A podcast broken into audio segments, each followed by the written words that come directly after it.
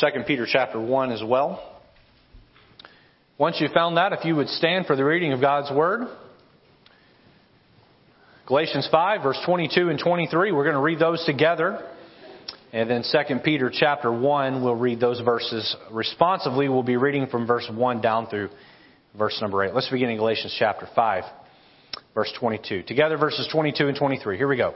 But the fruit of the Spirit is love, joy, peace, long suffering, gentleness, goodness, faith, meekness, temperance. Against such there is no law. 2 Peter chapter 1 will be to the right of the book of Galatians. And we'll be in the first eight verses there. I'll begin reading in verse 1, and then we'll read every other verse together, beginning in verse number 2. The Bible says in verse 1 Simon Peter, a servant and an apostle of Jesus Christ, to them that have obtained like precious faith with us through the righteousness of God and our Savior, Jesus Christ. Together, verse 2.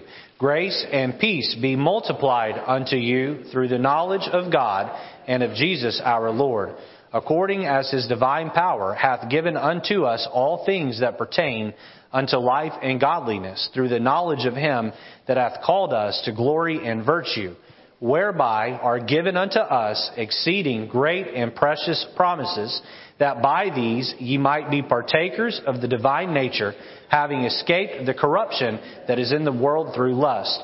And besides this, giving all diligence, add to your faith virtue, and to virtue knowledge, and to knowledge temperance, and to temperance patience, and to patience godliness, and to godliness brotherly kindness, and to brotherly kindness charity. For if these things be in you and abound, they make that you shall neither be barren nor unfruitful in the knowledge of our Lord Jesus Christ. Well, we're going to look at the ninth and final fruit of the Spirit this morning talking about having these being born by the Spirit through our lives. And uh, the one we're looking at this morning is temperance. And the title of the message is this A Testimony of Temperance. A Testimony of Temperance. Let's pray. Lord, would you help us as we look at a topic that most, if not all of us, struggle with in some area in our life. But Lord, an area that is fundamental to Christian growth fundamental to Christian success, fundamental to prospering in our Christian walk. And so, Lord, as we look at this topic, would you put your finger on the areas in our lives where we need to improve? And Lord, help us to be honest with ourselves. Help us to do inventory and to make the changes necessary. In Jesus' name we pray. Amen. You can be seated. Let me begin by saying that I am not going to preach a salvation type sermon this morning. Um, but I want to take a moment and plug the gospel. We have several folks visiting for the first time, and I and I don't want you to come into our church and um, and visit and not hear the gospel of Jesus Christ. Um, what are we about here at White Oak Baptist Church? Uh, we gather together every Sunday morning, not so that we can be a social club, not so that we can have a country club atmosphere. The truth is, from the pastor on down, all of us are a bunch of broken sinners, and we show up to church because for us, church is a spiritual hospital. And we need the healing balm of the medicine of God's Word to be poured into our spiritual wounds and to help get us from one week to the next. Now, sometimes we come to church and what we hear, the preaching of what we hear is preventative maintenance. It's preventative medicine. It's meant to keep us from getting sick. Other times we come to church and we're broken and we're hurting and we need God's Word to be that, that, uh, that, uh, that bandage, that splint, that, um, uh, that medicine that helps us to uh, get better. Uh, but, but really it all begins with this thought.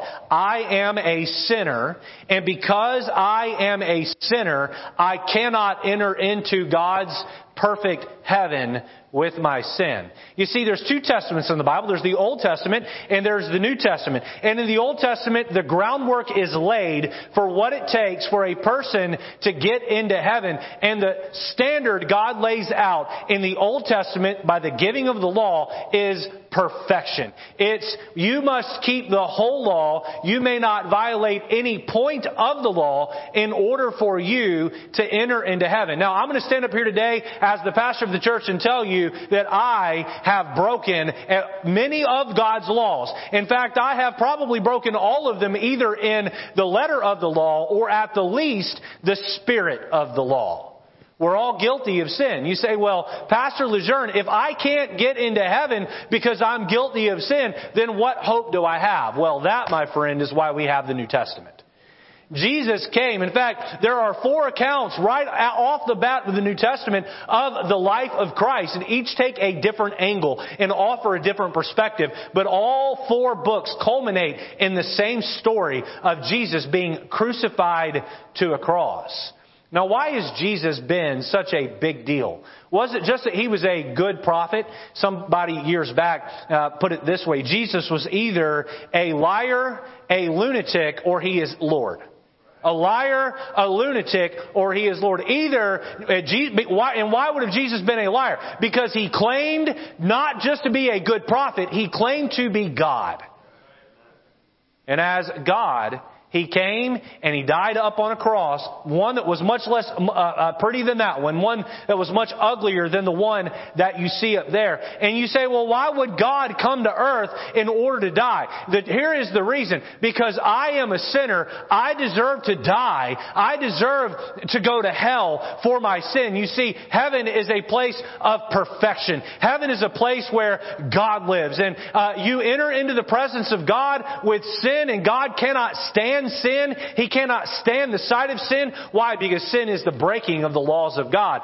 Sin is a representation of my rebellion against God's laws. And God cannot let that into His heaven. And so uh, God instead said, I need to do something to acquit their crimes, to pardon their crimes, to expunge their wrongdoings. I need some way of, of, of punishing someone else so that they can be forgiven. And so Jesus, God's Son, who is just as flawless and perfect as God the Father was, He volunteered to come to earth and He was born through the womb of a virgin named Mary. And after 33 years of life and th- the last three and a half of those being public ministry, He was taken by a bunch of religious phonies and He was nailed up on a cross. And as He hung on that cross, as He was nailed up there with, uh, uh, through His hands and His feet, God, His Father in heaven, went back in time and went forward in time and looked at the present time time. He looked at each individual that would live. Yes, He looked at me, and yes, He looked at you. He looked at your birth date. He looked at your death date. He saw all the sins you would commit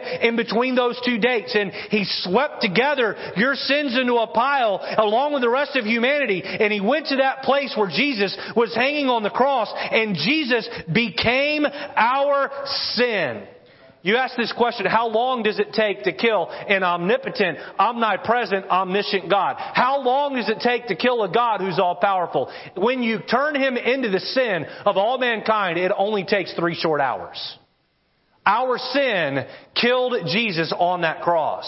How much does God hate your sin? So much that if you don't turn from it, He'll send you to hell. How much does God love your soul? So much that He would send His Son, His only begotten Son, John 3 tells us, to die on a cross and die in your place. Jesus not only died, my friends, three days later, three days, three nights later, He stood up from the grave.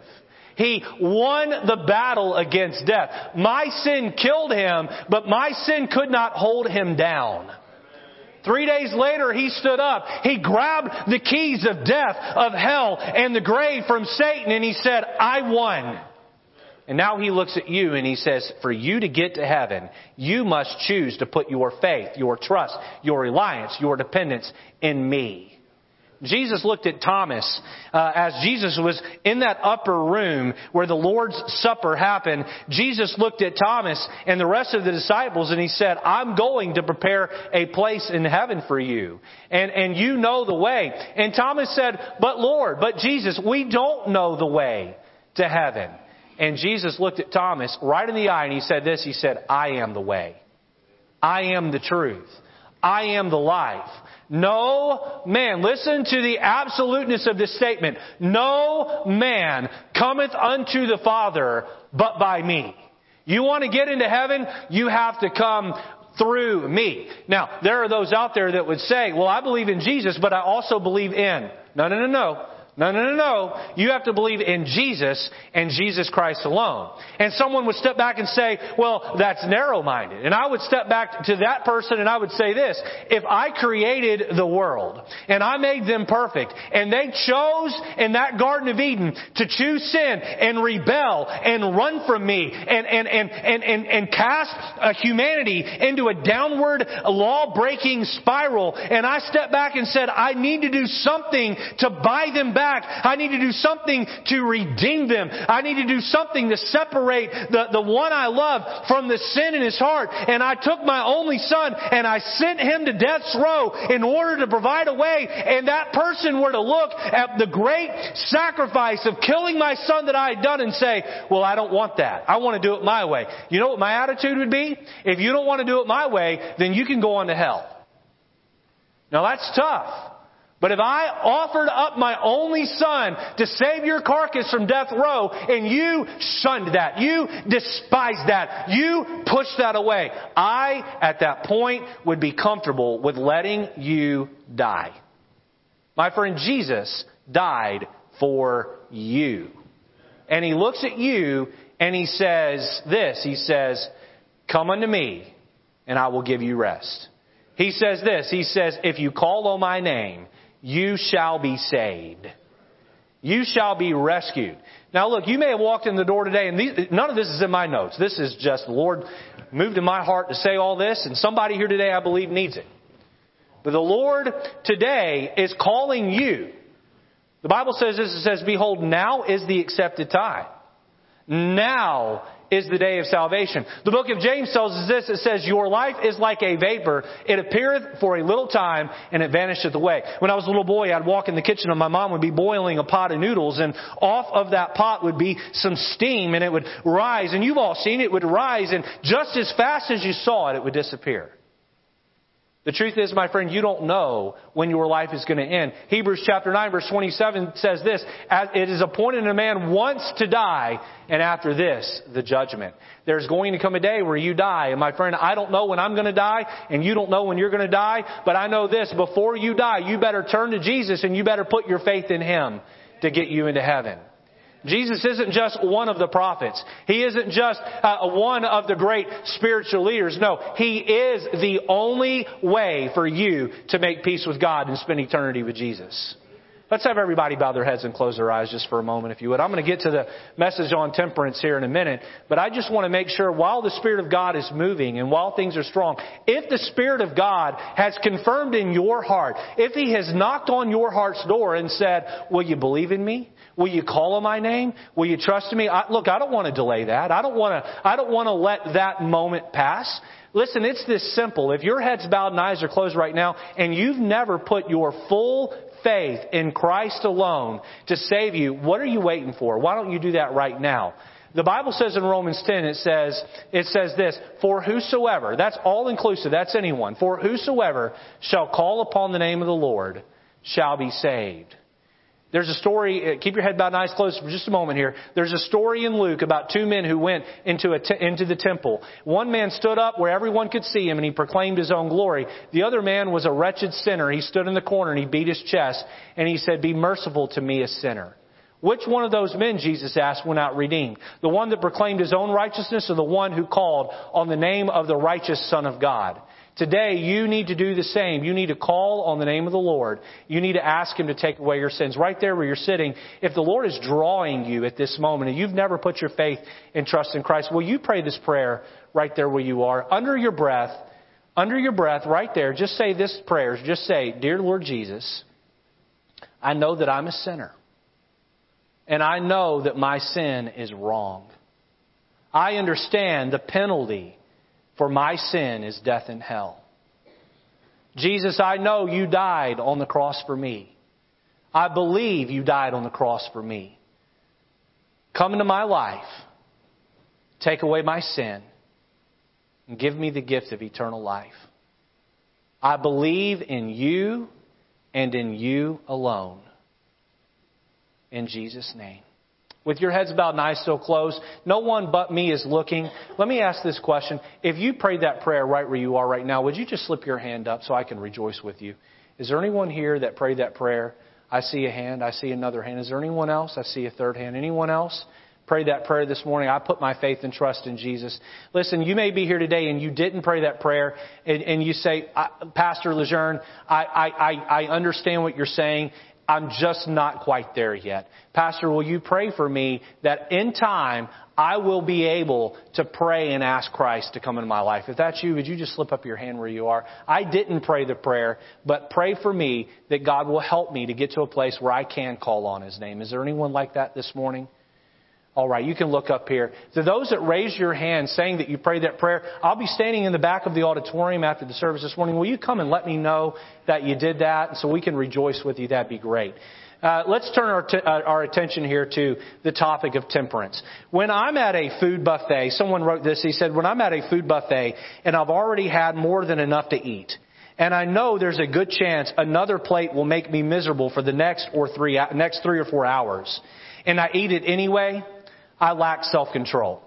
When I decide to stay up late and play video games or surf the internet, knowing full well that I have to be up early the next morning and I'll be so tired I'll feel sick all day, I lack self-control. When I procrastinate doing my taxes, leaving myself in a last minute, minute panic to get it done, I lack self-control. When I spend, spend, spend and never save, I lack self-control. When I watch hours of TV a day, but only spend a few minutes in Bible study and prayer, if any at all, I lack self-control. When I choose the pleasures of sin, enjoying them for a short time, forfeiting the long-term and eternal blessings of living in obedience to Christ, I lack self-control. Daniel Akst, in a secular article uh, called Who's in Charge Here, wrote this. He said, Life in modern Western cultures is like living at a giant all-you-can-eat buffet, offering more calories, credit, sex, intoxicants, and just about anything, uh, anything else one could take to excess than, than one forbears might even have imagined with more possibilities for pleasures and fewer uh, uh, rules and constraints than ever before, the happy few, listen to this, the happy few will be those uh, able to exercise self-control. Self-control. What is temperance? Well, very simply put, temperance is the ability to exhibit self-control. Uh, there's a story. In fact, turn over to Daniel chapter 1. Hold your place there. There's a story about a man named Daniel, and he had uh, some friends, and uh, they were very uh, intelligent and did well at school, and they lived in the nation of Israel. Well, the nation of Israel had been rebelling against their God and uh, been living um, in idolatry and idol worship for some time, even for centuries, and they had been warned by the prophets. Well, the day came where Babylon came in and invaded Israel. And first, they, they, there was uh, invasion in stages. They began by taking young men and women who were very educated and top of their class. And so, some of the first few people to get swooped up and kidnapped from their home and taken back to this foreign land, kidnapped, uh, was Daniel and his three buddies. Let's see. I'm trying to remember their Hebrew names: Hananiah, Mishael, and Azariah. I believe they were later named um, Shadrach, Meshach, and Abednego. So those four guys along with some others, were swooped up and they were taken into Babylon. And the purpose of them was not to put some kind of collar around their neck and make them scrub floors. The purpose of taking these men were to brainwash them and get them to think the Babylonian way and to be educated and smart and to be put into the system there uh, in order to help things advance. So they were taken and they were brought into uh, the castle where uh, uh Nebuchadnezzar, the leader of Babylon, lived, and they were to be broken down and trained up again, sort of like you would do with a young man that you put in boot camp. Uh, and so they're given food to eat that's been offered up to idols, and they're given alcohol to drink. And uh, uh, the, the man who's been put in charge of them, the Babylonian man that's been put in charge of them, his job is to get them ready for inspection by Nebuchadnezzar himself. Look at Daniel chapter 1 and look at verse number 8. Look here, we see the temperance displayed by Daniel. The Bible says, But Daniel purposed in his heart that he would not defile himself with the portion of the king's meat, nor with the wine which he drank. Therefore he requested of the princes and of the eunuchs that he might not defile himself. There's so much we could pull out of this verse. We don't have the time to do that this morning, but I will pull this one thing out, and that is this, that Daniel's parents were no longer looking over his shoulder. Daniel's parents, who had no doubt raised him to honor the Lord. In fact, we see the devotion that Daniel had uh, uh, to God right here in verse 8, and it would continue all through uh, the book of Daniel. But Daniel's parents had raised him to be devoted to the Lord, and to love the Lord, and to live for the Lord, and to be loyal to the Lord. And, and, and Daniel was sold out for God. Daniel was not just doing right because mom and dad said so. Daniel was doing right because he loved his God.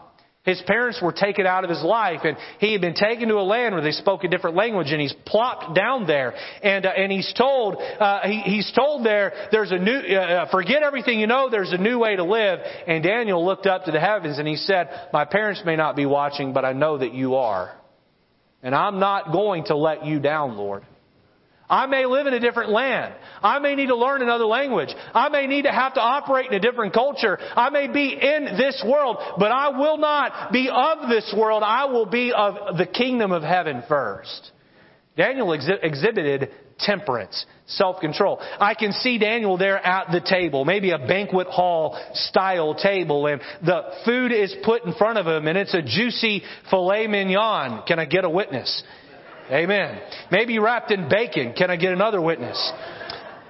Probably not. Well, maybe it was because he was a Jew, not allowed to eat that. And anyway, uh, it's there. And uh, a, a, glass of alcohol, wine, uh, intoxicating beverage is slid in front of him.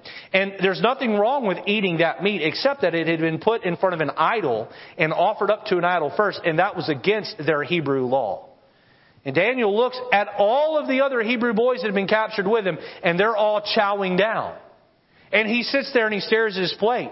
And I can hear the boy across the table look at Daniel and say, Oh, Daniel, stop being such a religious fuddy duddy. Stop being a holy roller. Stop being a holy Joe, Holy Daniel, and just eat the food in front of you. Knock it off. Your mom and dad aren't here. The priest isn't here. The high priest isn't here. In fact, they were killed. Just eat the food. And Daniel looks at it and says, my mom and dad might not be here, and my priest may not be here, and uh, the scholar that taught me, the rabbi might not be here, but you know who is here? The Lord is here, and he doesn't want me to eat that. Daniel exhibited temperance even when it was inconvenient for him to do so. I propose that temperance is a fruit that must be developed, developed in the Christian life. The world screams for our attention. Sin calls for us to indulge. There are temptations that lure us, uh, flirt with us, and make empty promises to us every day of our lives. Sometimes every hour of our day. As a Christian, you will never know the true peace and fullness of God's blessings until you are able to say no to sin and no to the temptation of sin. Let's look closely at three principal thoughts as we consider the ninth and final fruit of the Spirit. Let's take a close look at a testimony of temperance. If you uh, can go back to 2 Peter chapter 1 and we're going to be looking at that passage quite closely this morning. Notice number 1, the building blocks of our faith.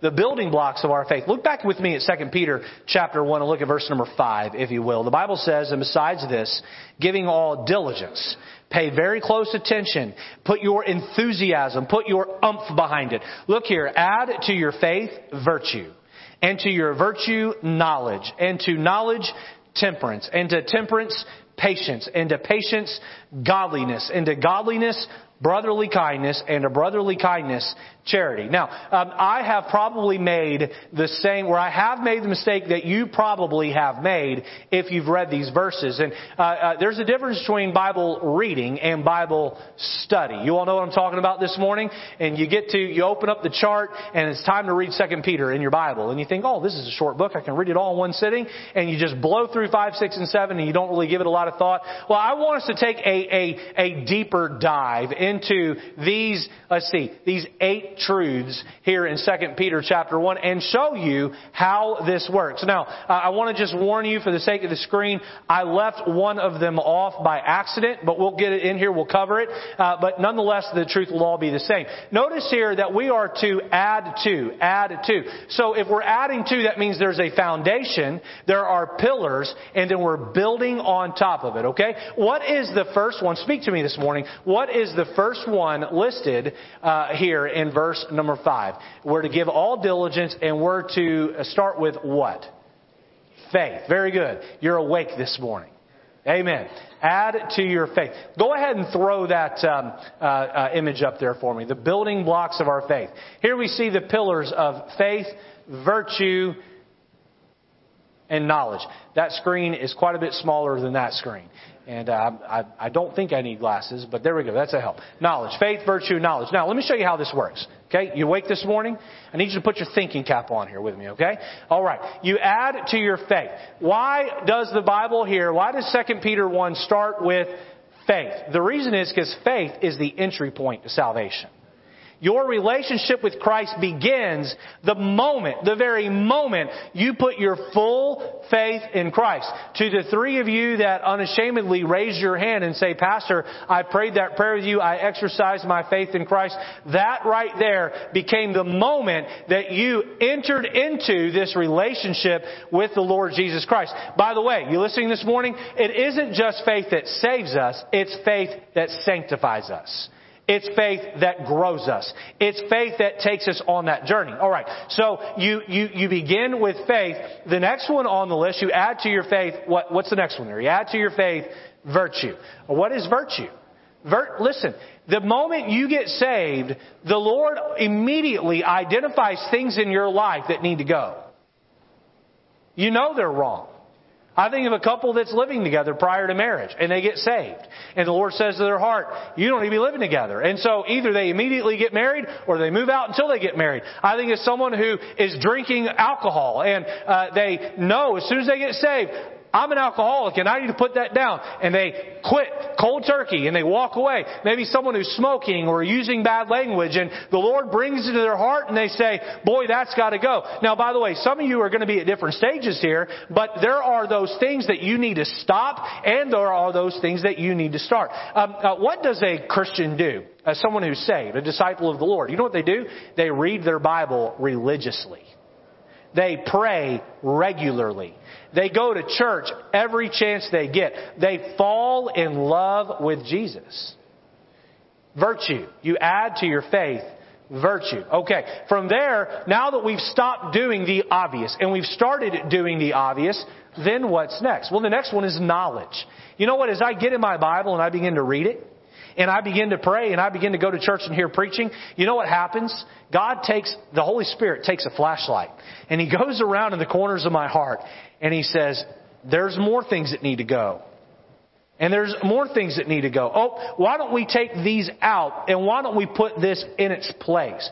Hey, that music that honors the devil, let's rip that out and let's replace it with music that honors the Lord. You hear? You with me this morning? You all still awake? Most of you are. I see a couple of you dozing off. And I'm, I'm just going to shout real loud in a minute and make sure they're awake. We all right this morning? We're adding to our virtue knowledge. Have you ever been reading your Bible? Uh, maybe when you were a young Christian, some of you. You ever been reading your Bible or uh, listening to preaching, and uh, uh the, either the Scripture told you, or the Spirit of God told you, uh, or uh, the preacher told you with with Bible to back it up that that is a sin, and you sat back and said, "That's a sin." What? No. That can't possibly be wrong. I, I, I just, no, Lord, look, I know it's in black and white, maybe even in red, but I can't buy that that's a sin. You know what's happening there is you are adding to your faith virtue. And then as you're sincerely trying to do what's right, God brings about knowledge that shows you more. Now, I'm going to show you where most Christians get stuck. Most Christians get stuck at the next one, and that's the sermon today. It's temperance. Now, what is temperance? Listen, sometimes the Christian life is not about uh, a cut, uh, a black and white, cut and dry, right and wrong. Okay? Let's take an example here. Let's take food. Now I'm gonna, listen, I'm not exactly the guy to be preaching about overeating this morning because clearly I have done my share of overeating. Alright? And I'm a well-fed preacher. Praise God. But let's take food. Alright? Is it, is it a sin to eat food? No. If you don't eat, you don't live. Somebody this week was it was it you? Someone by this was Pastor Morales was telling me about some nut job somewhere who said that uh, it is a sin to eat food and, and, the Lord's going to just uh, bring me nutrition through the air that I breathe. Did I get that mostly right? You know what I told him? I said, come, let's come back in six months and see how she's doing. Okay? You have to eat to live. Now, some people live to eat, other people eat to live. You with me this morning? Food. Can I tell you that there's nothing wrong with eating, but there is something wrong with overeating. You with me? Some things it's not a matter of right and wrong. It's a matter of self-control, of not doing it in excess. The Lord brings something in your life. Hey, maybe for you it's sports. Listen, I love sports. But the Lord had to work on my heart a long time ago that sports must come a distant second, third, or fourth behind me. You can't elevate that above. And so the item itself may not be wrong, but when it's taken out of perspective, it becomes wrong. The God brings that flashlight into your life and says, let's, let's, let's, let's, let's, let's, let's dial this back a little bit. Let's get rid of that altogether. Let's change this here. Self-control, temperance says, yes sir, Lord. Yes, sir, Lord. Hey, listen, I may not get there right away, but yes, sir, Lord. Now notice what we're adding to our temperance. We're adding to our temperance patience. Now why patience? Because the Lord knows that it can take time to make those changes. I had a Bible professor in college named Chris Teft. And uh, Chris Teft is a great guy, funny preacher. He pastors now pastors up in Massachusetts. And Chris Teft said that when he got saved, he was, uh, I believe he was part of the 82nd Airborne Division down in North Carolina, and he, he went to church and he got saved. And, and he said, I gave up my rock music like eight times. I gave it up, and then I'd go back to it and I'd give it up again, and I'd go back to it. And I'd give it up again, and I'd go back to it. Now, for some of you here this morning, you're thinking, oh, what's wrong with rock music? That's another sermon for another time. Amen. Uh, but um, uh, he gave it up, and he'd come back to it. He'd give it up, and he'd come back to it. Can I tell you why we add to our temperance patience? Because you're not going to get it all figured out in a month. You're not even going to get it figured out in a year or five years or ten years. In fact, I look around the room at Mark and Jim and Lexon, Pastor Morales, Brother Segru, Brother Okai, uh, uh, Pauline, and all these ladies right here who've been saved 30, 40, some of them 50 years. And can I tell you what? They still are getting some of these things figured out. It takes patience. But we add to our faith uh, virtue, to our virtue knowledge, knowledge temperance, and then we, we begin to put in the work to fight those battles, and we add uh, to our virtue patience, and then to our patience godliness. We begin to see God do a great work in us, and then to our godliness we add to it brotherly kindness. Can I tell you what I believe my interpretation of brotherly kindness here this is this morning? I believe brotherly kindness is this: it's accountability. It's accountability. It's me going to someone else who is my peer and saying, listen, God has shown me that this is wrong or that this is out of balance. And God has shown me I need to exercise temperance here. And I'm having a tough time. Can I make myself accountable to you in order to be able to get this right? And then we add to our brotherly kindness charity. Now it's interesting charity is last 1 Corinthians 13 tells us, now abideth faith, hope, charity, these three, but the greatest of these is charity. And by the way, if you don't have a King James Bible, the word charity is probably in this passage listed as love. And let me tell you why charity is a more exact word. That word charity is not just a generic love, it's a compassionate, love. It is a pity love. It's me looking at you who is struggling to exercise temperance in your life and saying, let me get down in the trenches and help you. Now, I'm not going to throw stones at you.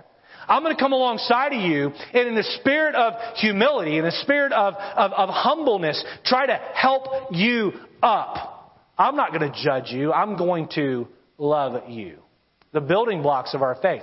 Notice that at the center of this is a spirit of temperance. Now, before I move on to number two, I just want to say, uh, add one more thing here, and that is this. Um, many people, they get faith down. I believe everyone here, if not almost everyone here, has at some point put their faith and trust in Jesus Christ. You are a child of God. And those immediate, obvious things that were right or wrong, that either need to be included or excluded, you took care of that. And then you came to knowledge and you come come to church and you hear the Word of God preached and you're growing and going for the Lord and praise God for that. And then God shows you through preaching or through the Spirit of God or through Bible reading, He shows you things that need to change. And then that's where we put on the brakes and we say, Lord, but I've changed enough.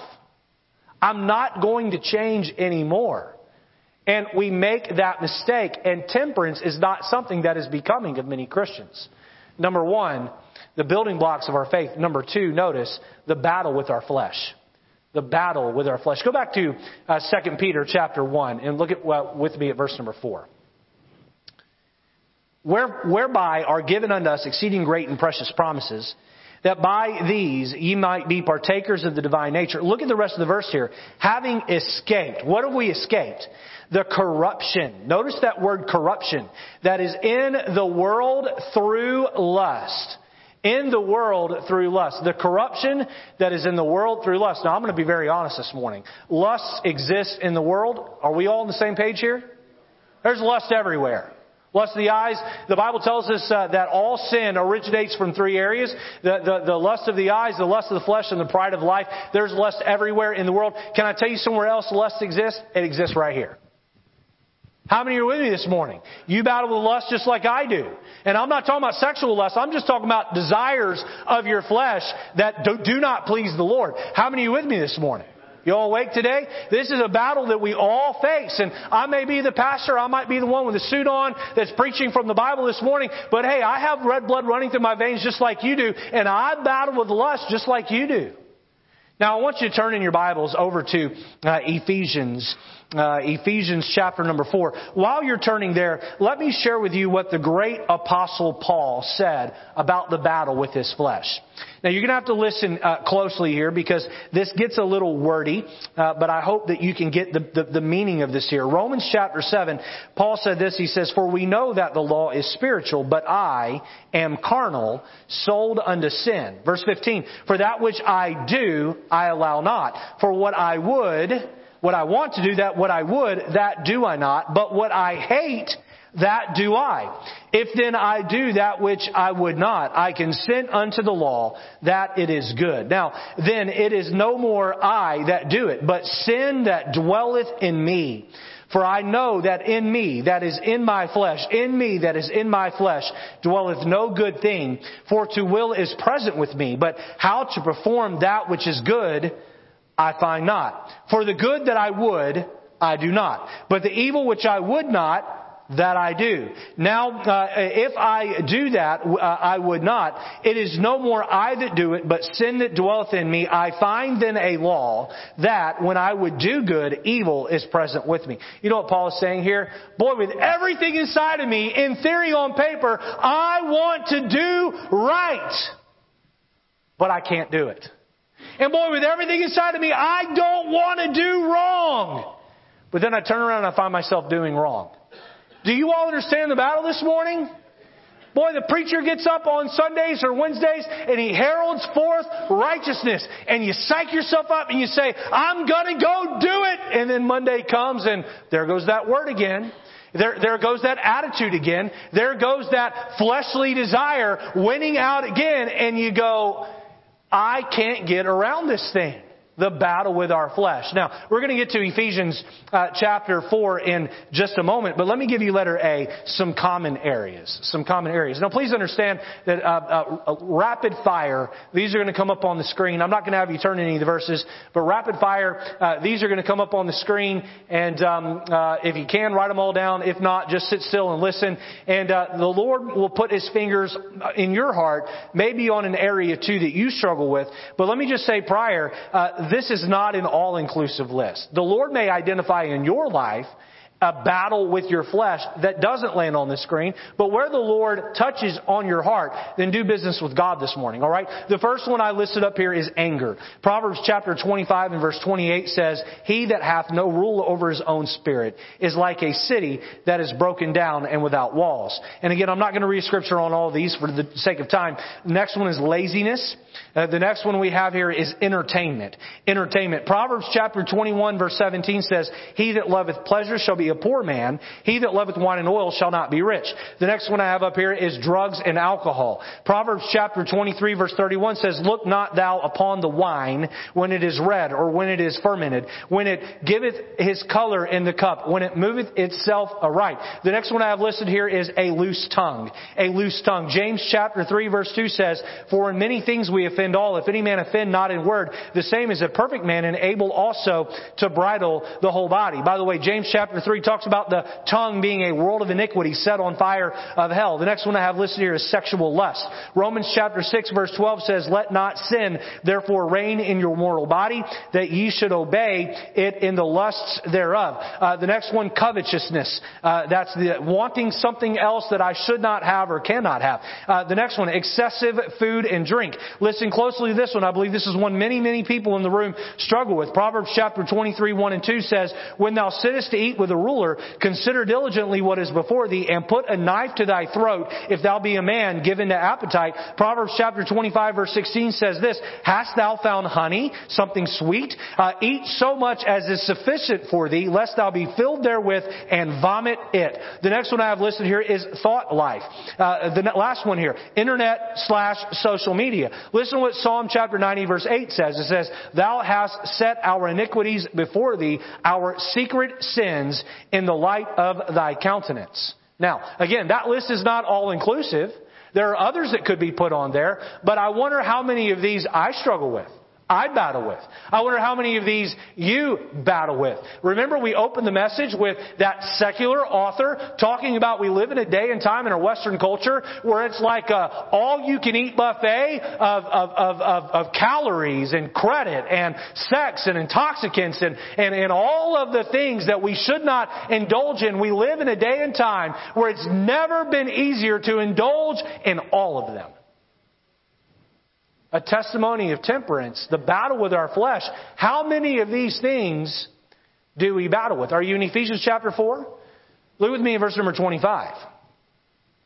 Wherefore put away lying. Speak every man truth with his neighbor the flesh desires to lie, to cover up. Verse 28, let him that stole steal no more. Look at verse 29. Let no corrupt communication proceed out of your mouth. Verse 31, let all bitterness and wrath and anger and clamor and evil speaking be put away from you with all malice. Look at chapter 5 and verse number 3. But fornication and all uncleanness or covetousness. Let it not be once named among you as becometh saints, neither filthiness, nor foolish talking, nor jesting, which are not convenient, but rather giving of thanks. For this ye know that no whoremonger, that's someone who's addicted to sexual sins, nor unclean person, nor covetous man, who is an idolater, hath any inheritance in the kingdom of God, uh, Christ and of God. So, not that someone who struggles with these isn't saved, but if this is what you're known by, if this is uh, what identifies you, you clearly have not been redeemed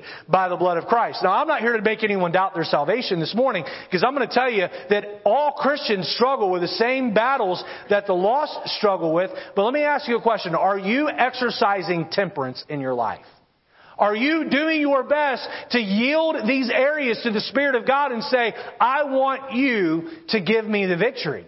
We looked at some common areas. Letter B, talking about the battle with our flesh. Notice some Christian alibis.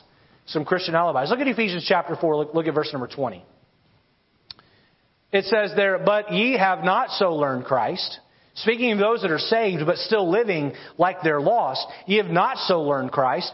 If so be that ye have heard him and have been taught by him as the truth is in Jesus. Now look at the, look at the intentionality of verse 22. Look at the choice made or dictated to us in verse 22. That ye put off, like an old ratty garment that you put off concerning the former conversation, the old man, that sinful fleshly desire, which is, look at that next word, corrupt, even to the deceitful lust. We are to put off the desires of the flesh and we are to put on the Lord Jesus Christ. Now what are some Christian Christian alibis. By the way, the lost people, they don't make alibis. Do you know that if you're lost, you, you know what you do uh, when you're watching football? You drink beer. This is part of how it goes. Listen, um, and I watch football. You can put it right there, Brother Jar. Thank you. I watch football. In fact, I'll probably go home this morning and, and turn on a football game uh, and watch a little bit. But can I tell you what happens every time an alcohol commercial comes on TV? Change the channel. I won't look at it. I don't want to set that uh, before my eyes. But you know what the world has told me as a little guy, all the way up watching sports, that you can't watch sports and not drink beer. That the two are connected to each other. Let me tell you something. I want to understand what's happening in the fourth quarter of the game. I want to know what's going on in the ninth inning and not be so drunk that the next morning I wake up and have to watch the highlights to figure it out. I'd rather watch football with a Pepsi or a tea in my hand. And, and there's people in here who say, Pastor, Pepsi's worse than alcohol. Uh, you may feel that way. Uh, bless God. Let the Lord lead me in that area. Amen. Let Him teach me temperance in that area. Uh, but uh, I would rather watch it with a bottle of water in my hand than I would with a beer in my hand any day. Listen, just because the world dictates something doesn't make it true. But can I tell you this? People who are lost, they're not making an alibi about drinking a beer. They don't care. Can I tell you, people that are lost, they're living together. They're, they're, they're, they're living in premarital sexual relationship or they're having an extramarital sexual relationship. They don't need to make excuses because they're not saved. They don't have the Spirit of God working on them. But can I tell you what Christians do? They make excuses. They're living in sin, and boy, they've got alibis that run a mile long. And, and uh, I took these out of the slideshow uh, for simplicity's sake, but let me just give you some of the excuses. The, well, the first set here, some dismiss Scripture. These will be up on the screen. Some dismiss Scriptures. Now, um, um, I, there's a story. I, I, worked to validate this this week and had a hard time doing so. But I heard a preacher say, and so if it's false, it's the preacher's fault. Amen, not mine. I, I heard a preacher say uh, that Jimmy Carter was questioned about uh, female equality and um, uh, with men, and he took a strong stance on female equality. And I got to tell you, I line up shoulder to shoulder with uh, President Carter. I do think that women and men are equal in the sight of God. All the men should say, all right. There, women are not less than men. God did not take Eve from Adam's head. He didn't take him from Adam's foot. He took her from Adam's side because she is equal. And in the kingdom of heaven, there is neither male or female, Jew, Jew nor Greek. We're all equal in the sight of the Lord. Now, just because uh, uh, they're equal doesn't mean they don't play different roles. So, but someone asked Mr. Carter. He said, "Well, if you think women and men are equal and you believe in the Bible, then what do you do with Ephesians chapter five that says the woman is to submit?" And he said, I believe the whole Bible except for Ephesians chapter 5.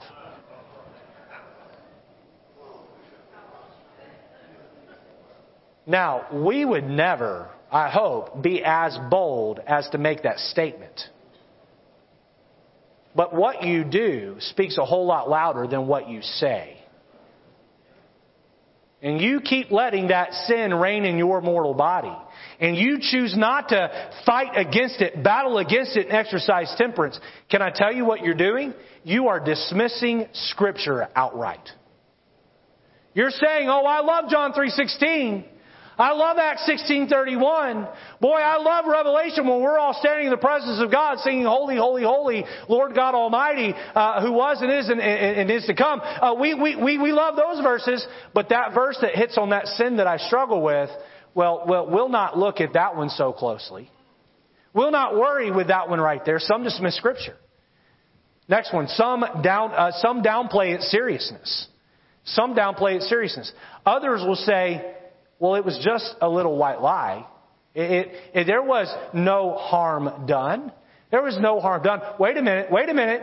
Thou shalt not bear false witness. Oh boy, that one made the top ten.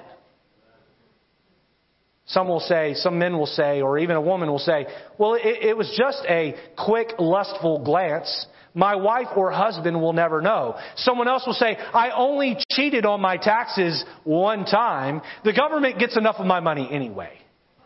You see how we downplay its seriousness? Well, it's just a word like any other word. Let no corrupt communication proceed out of your mouth. It was just one sip that I have occasionally. It surely isn't a big deal. No one was harmed in the environment which I drank it. No one was hurt. And so surely it's okay. Um, uh, look not upon the wine when it is red in the cup, when it biteth like an adder. Some dismiss scripture. Some downplay its seriousness. Notice this. Some disregard the spirit. Look at you in Ephesians chapter 4. Look at verse number 30. Look at, look at verse number 30.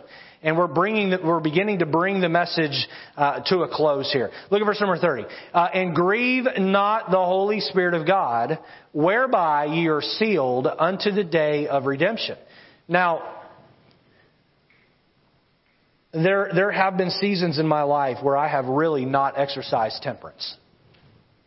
There have been seasons in my life where there was a sin that had spiked and I was just living in it and I had an attitude of, I just don't care. I, I, I'm going to do it. And you know what? God's grace is there to recover me later. Um, and I'm just being transparent with you this morning. There have been seasons in my life where that's happened. Has anyone else here made that mistake? Can I tell you something this morning? When I did that, I was flat wronged. But God did not dismiss my salvation. Verse 30 says we're sealed unto the day of redemption. Now here's the, listen to me this morning. Here is the error. Here is the great crime uh, that we commit against the Spirit of God. We fall on our knees and we put our faith in Jesus, and He forgives us of past sins. He forgives us of present sins, and He forgives us of future sins. And so our eternal account with God is settled. And then He takes up residence in our heart. He begins to live inside of us to do a few things. Well, the first thing He does is He convicts us of sin. The next thing he does is he comforts us when we're sad. And you see, and there's other things, but you see these things that the Spirit of God is doing in our life. But the very first act the Spirit of God is he puts a seal, a seal over our name in the Lamb's Book of Life so that our name can never be removed. And then we go off and we live in sin. And God is living inside of us. Now here's what God has showed me when I have just indulged in some sin. The Spirit of God, I can almost feel Him heaving and sobbing inside of me. And He's saying, you're pouring the septic of sin down your proverbial throat all over my head. I have to dwell with your sin as I live inside of you. And He sits there and He weeps. Now here's the truth. The Spirit of God is a gentleman. And He thumps you in your chest. He pricks you when you're doing wrong. But He does not pull out a club and beat you over the head. You know what He does do? He pokes you when you're wrong. And then He sits there and He grieves. He sits there and He grieves. And He says, Why must you talk like that? Why must you eat that way? Why must you take in that substance? Why must you lose your temper on a regular basis? Why must you berate and hate and hurt? Why can't you learn some temperance? Why can't you let me help you bear the fruit of temperance in your life? And we, be quiet, Spirit of God. Hush. I'm in control. I'm in charge. Something that I pray regularly in my prayer closet is I say, Spirit of God, if you're not sitting on the throne of my heart right now and self is sitting there, then help me to remove myself. Spirit of God, you sit on the throne of my heart. You call the shots. You reign supreme. That can only happen through a testimony of temperance. Number one, we see the building blocks of our faith. Number two, the battle with our flesh. Lastly, number three, we see the blessings of faithfulness. Go back to 2 Peter chapter 1 with me and look at verse number 8. It says, Therefore, if these things be in you and abound, if these things, what things? Those eight things listed. You remember them? We, we began with the building blocks of our faith. Those eight things, if they dwell in you, if they abound in you, uh, look here. They make you that ye shall neither be barren nor unfruitful in the knowledge of our Lord Jesus Christ. I'm going to rattle these off to you very quick and we're going to bring the message to a close. Letter A, notice His peace. What are the blessings of faithfulness? What are the blessings of living with these block, building blocks in our life? His peace. Look at verse number two. Grace and, what's that next word? Let me hear you now. Grace and that's about half of you. Everybody now. Ready? Grace and peace, peace be multiplied. Is the peace of God multiplied in your heart?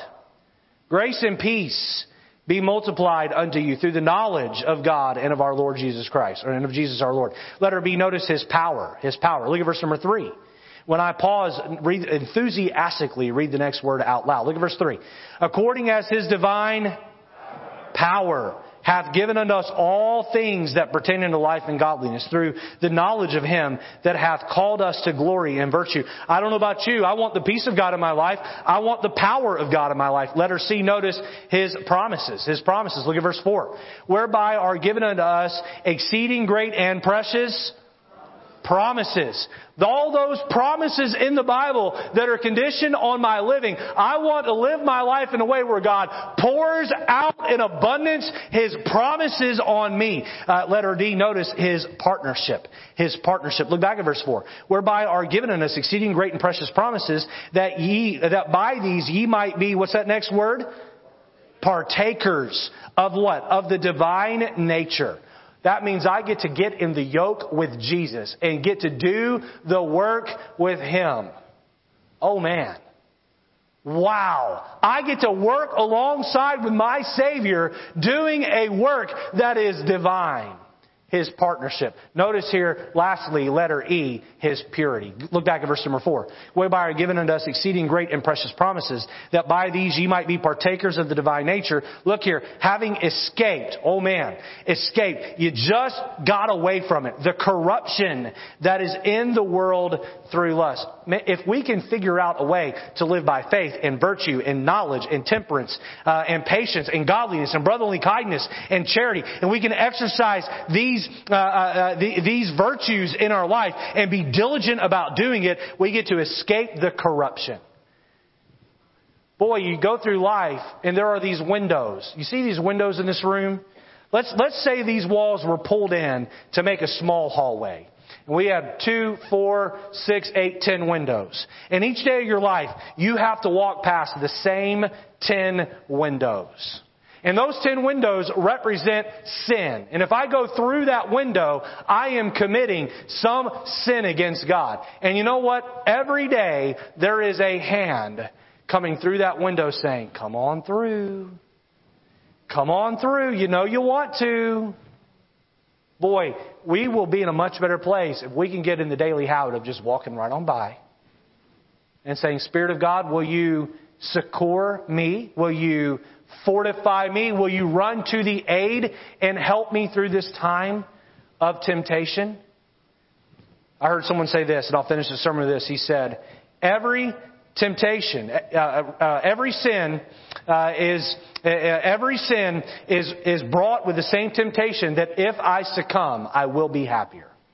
If I give in, I will be happier. How many of you here have realized that giving in to temptation, that desire, that promise is nothing more than an empty promise on the other side? Isn't it? God has put His hand, I pray, on some area in your life that needs to change. Are you ready to commit to fighting the battle against your flesh and experiencing the blessings that come from a life of faithfulness. Let's have our heads bowed and eyes closed this morning. Lord, I pray that you will move in the hearts of those that are here. Lord, would you help us to be serious about living a life that is temperate? Would you help us to be serious about making changes as you bring them about? And Lord, that will only happen if we're serious about understanding that you have our best intentions in mind. Help us to fight that battle each and every day. And when we fail, help us to fall on our knees and confess our sin and get up and try again. Lord, do a great work in the lives of your people this morning. In Jesus' name,